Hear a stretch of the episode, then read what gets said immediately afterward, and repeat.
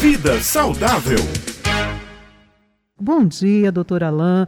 Dá para nos dizer, começando aqui, quais são os sintomas que indicam que alguém pode estar desenvolvendo glaucoma? Bom dia.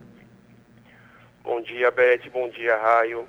Bom, ah, entre outros sintomas em relação ao glaucoma que a gente consegue observar é exatamente a, a uma questão de dificuldade para enxergar determinadas coisas. A gente começa a perceber que a pessoa vai perdendo um pouco do que a gente chama de acuidade visual.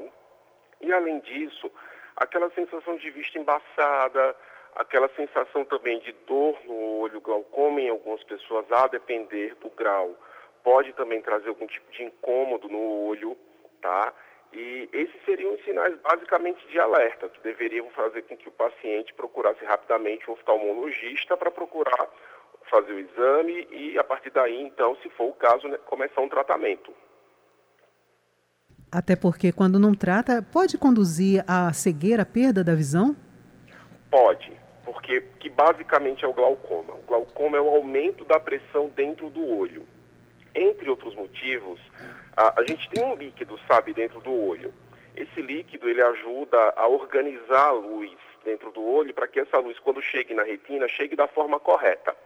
Ah, se por um acaso da vida a gente tiver um excesso desse líquido, tá? ou porque está sendo produzido em excesso, ou porque está sendo drenado de forma deficitária, porque esse líquido a gente drena ele, a gente retira o excesso dele de dentro do olho.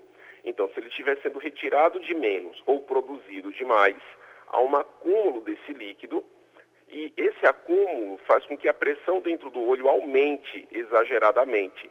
Essa pressão muito alta, ela vai meio que esmagando os neurônios da retina. E se isso acontecer, é irreversível. Tá? Esses neurônios eles não conseguem se recuperar. Então acaba sendo de fato uma cegueira irreversível. Doutor Alan Lúcio, tem tratamento ou só cirurgia? Tem estágios mais graves e mais leves dessa doença? Sim. Na verdade, existem estágios, sim, mais, mais iniciais e estágios mais avançados é, em estágios mais iniciais, e a depender também do tipo de glaucoma, tem o que a gente chama de glaucoma de ângulo aberto, glaucoma de ângulo fechado. Então, a depender do tipo de glaucoma, o tratamento ele se faz basicamente com colírios. Obviamente que algo extremamente importante para essas pessoas é o controle da pressão arterial sistêmica. Sabe aquela pressão que a gente verifica com o aparelhinho no braço? Pronto, essa pressão ela tem que estar controlada também. Uhum. Porque, obviamente, que se a pressão geral do corpo estiver alta, a tendência é que a pressão no olho também esteja. Então, controle da pressão arterial sistêmica, controle da pressão no olho por meio de determinados colírios específicos e, obviamente, que existem casos que a indicação realmente é indicação de cirurgia. É, doutor Alain, mudando um pouco de assunto, explorando seu, suas informações e todo o seu conhecimento, nossos ouvintes às vezes têm dúvida e eles mandam para nós, interagem aqui com a gente. E os ouvintes estão querendo saber o seguinte: o que é doença celíaca? Tem a ver com alimentação? Ah, muito bom. É, esse mês a gente, na verdade, está fazendo a conscientização de duas doenças, o glaucoma e a doença celíaca. A doença celíaca é uma doença é, relacionada ao glúten.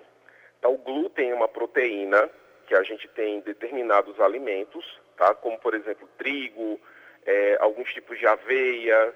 Ah, e esse glúten, quando ele chega no intestino, ele acaba gerando um processo inflamatório no intestino que vai danificando a capacidade que o intestino tem de absorver nutrientes.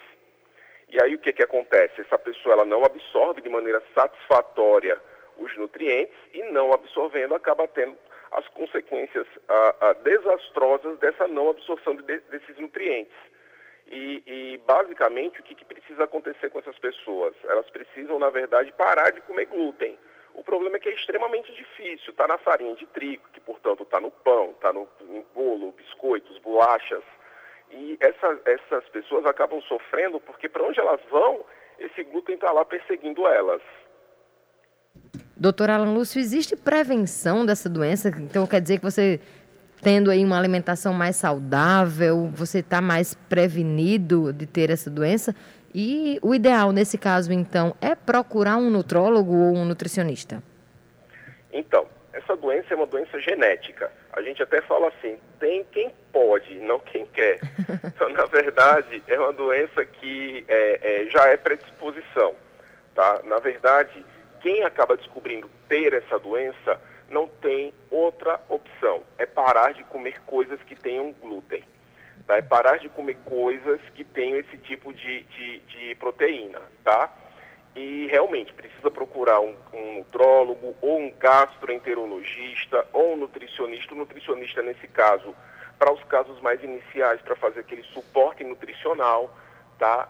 Então, é, é, realmente é necessário fazer esse tipo de tratamento, porque é uma, uma doença que, se não tratada, ela pode evoluir com complicações que podem ser, inclusive, fatais. Sete horas, três minutos. Agradecer ao doutor Alan Lúcio pelos esclarecimentos, pelas informações sempre pertinentes trazidas aqui para uma vida mais saudável de todos nós, né, doutor Alan? Até a semana que vem.